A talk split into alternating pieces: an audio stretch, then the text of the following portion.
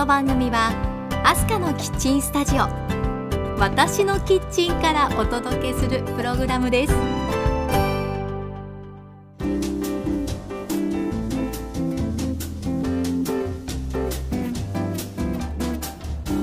ハロー前田アスカです。皆さんお元気ですか？アスカのキッチントークエピソード40です。びっくり。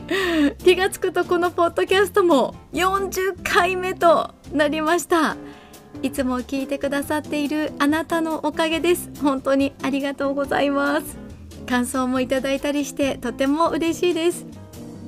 さあ今日のポッドキャストなんですが久しぶりに朗読をお送りしたいと思います。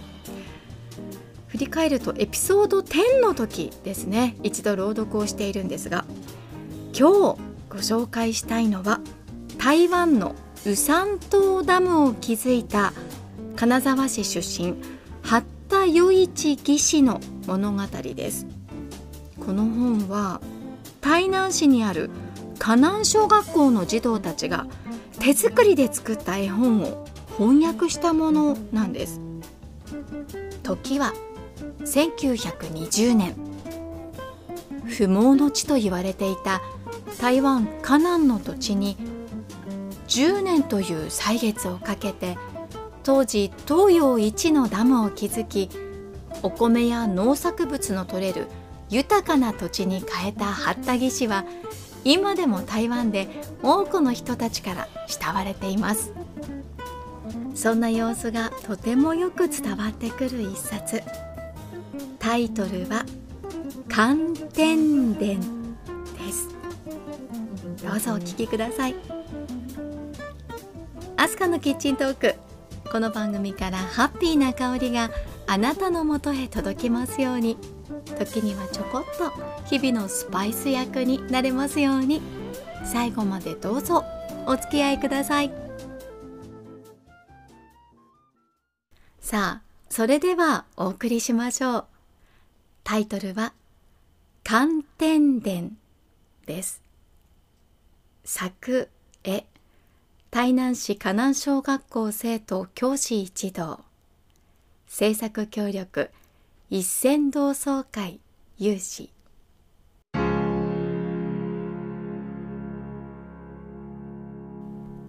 雨が降らないと畑の作物はダメになってしまう。と、阿水少年のお父さんはため息をついて言いました。阿水とその家族は台南六甲郷に住んでいます。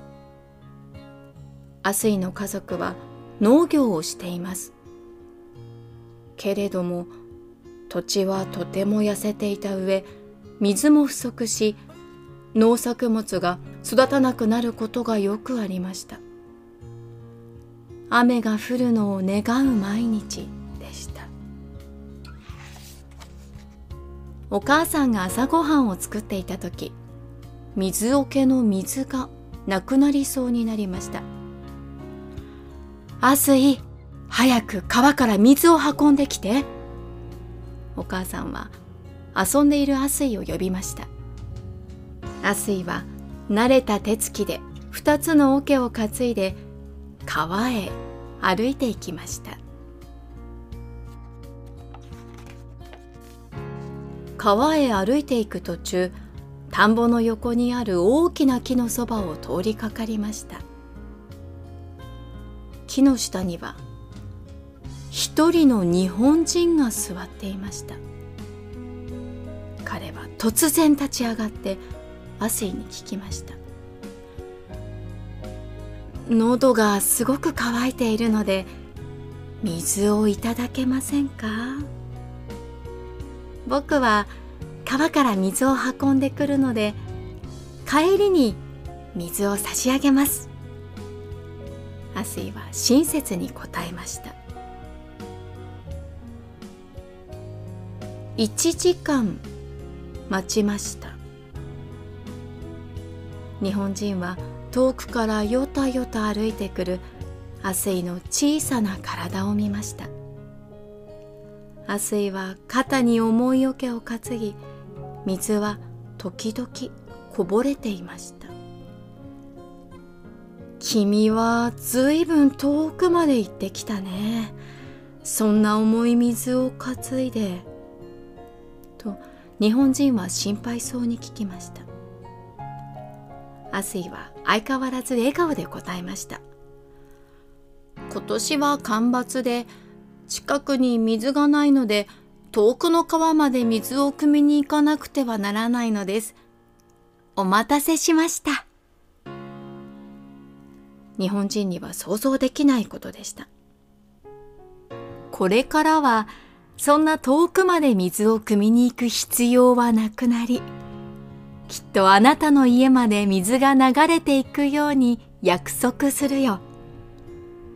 と、アスイに自信ありげに言いました。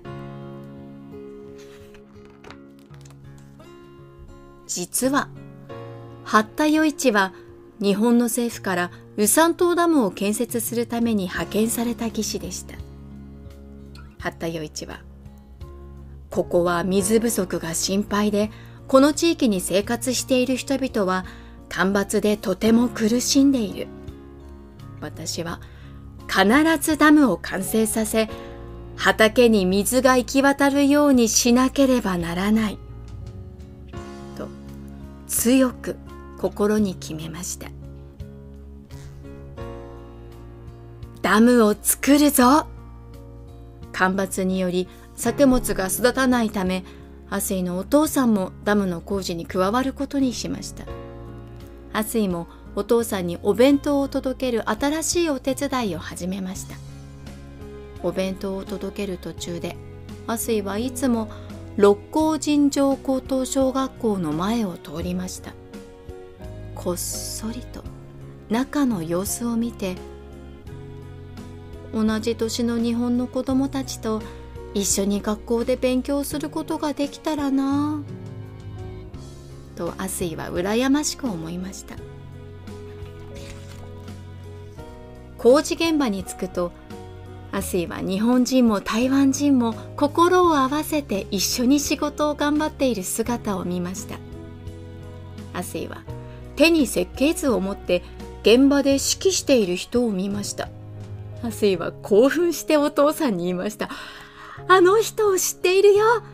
この前僕が水をあげた人だよ。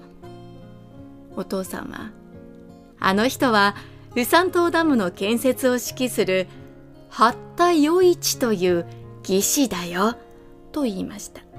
アスイの顔には尊敬する気持ちがあふれていました。ドカン！ドカン！大きな爆発の音がウサンレイトンネルから聞こえました大変だ大きな事故が起きた村人たちはトンネルに救助に駆けつけました。怪我する人が多く出て、工事が中断されてしまったぞ。残念ながら、アスイのお父さんも怪我をしました。アスイは松葉杖をついたお父さんと一緒に家の田んぼへ行きました。田んぼを見てお父さんは、工事は中止され、ダムがいつできるかわからない。再び干ばつで雨が降らないなら、作物ができず、みんなの生活はまた大変になるぞ。本当にダムの建設を再開してほしい。ダムができたら田んぼに水が行き渡るようになる。みんながもう雨に影響されることがなくなってくれればいいのだが。と心配そうに言いました村の人は待ち望んでいる工事の再開ができないことにがっかりしましたそこで村長は村の人たちを連れて一緒に八田義士に会いに行きました。ダムの工事はいつ再開できますか？みんなは八田義士に聞きました。ガス爆発の後働く人も足りないしお金も十分ではありません。今は再開できない状況です。八田義士はすごく困った表情をして言いました。村長はみんなで力を合わせましょう。働く人が足りないなら村のみんなに声をかけて人を集めましょう。みんなで足りないお金を出し合いましょう。最も大切なのはすぐに工事を再開させることです。と言いました。水を私たちの家まで送るという約束を忘れないでください。アスイは八田義士のシャツの袖を引っ張って言いました。そしてダムの工事はついに再開しました。土砂が機関車でどんどん運び出されました。みんなは前よりも一生懸命に働きました。八田義士は現場を駆けずり回って工事を指揮しました。10年間努力してダムはついに完成しました。みんなの喜びの声とともに山から引かれた2つの川の水がダムに注がれダムの水面は美しいエメラルドグリーンの色になりました。水はダムの水門から田んぼに流れ続けていきました。ハスイとお父さんは田んぼを耕していました。お父さんは突然頭を上げて言いました。八田義士のおかげで私たちは田んぼの水を心配することがなくなった。雨が降るのを祈ることもなくなったんだぞ。アスイは嬉しくて大声で言いました。もう遠くから水を運ぶ必要もなくなったんだ。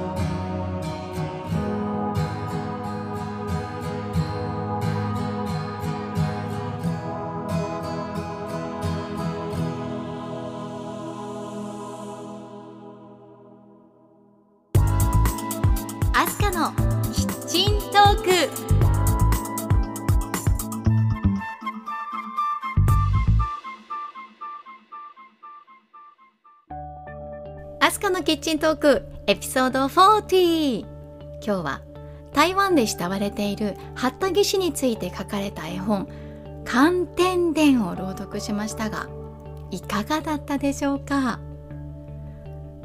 この絵本台湾の河南小学校の子どもたちが描いたイラストの一つ一つが本当に素敵なんですよね。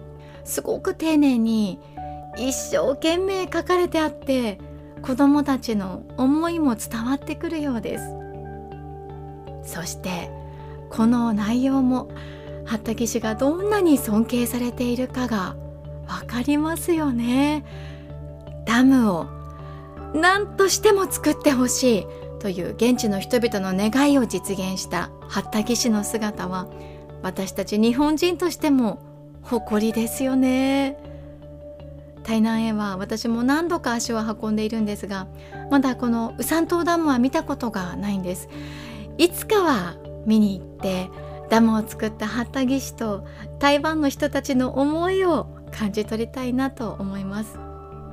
ご紹介したこの絵本「寒天伝」は金沢市の図書館でも借りることができます。夏休みに親子で読んでみるというのもおすすめです。読書感想文の本にセレクトするのもいいんじゃないでしょうか。それから絵画コンクールの参考に親子で見ていただくのもいいのではないかなと思います。さあそれではアスカのキッチントーク次回の配信まで皆さん元気にお過ごしくださいね。お相手は前田明日香でした。See you! 最後はアスカのウィスパーじゃんけん。いくよ。最初はグーじゃんけん。グー今日も元気にいってらっしゃい。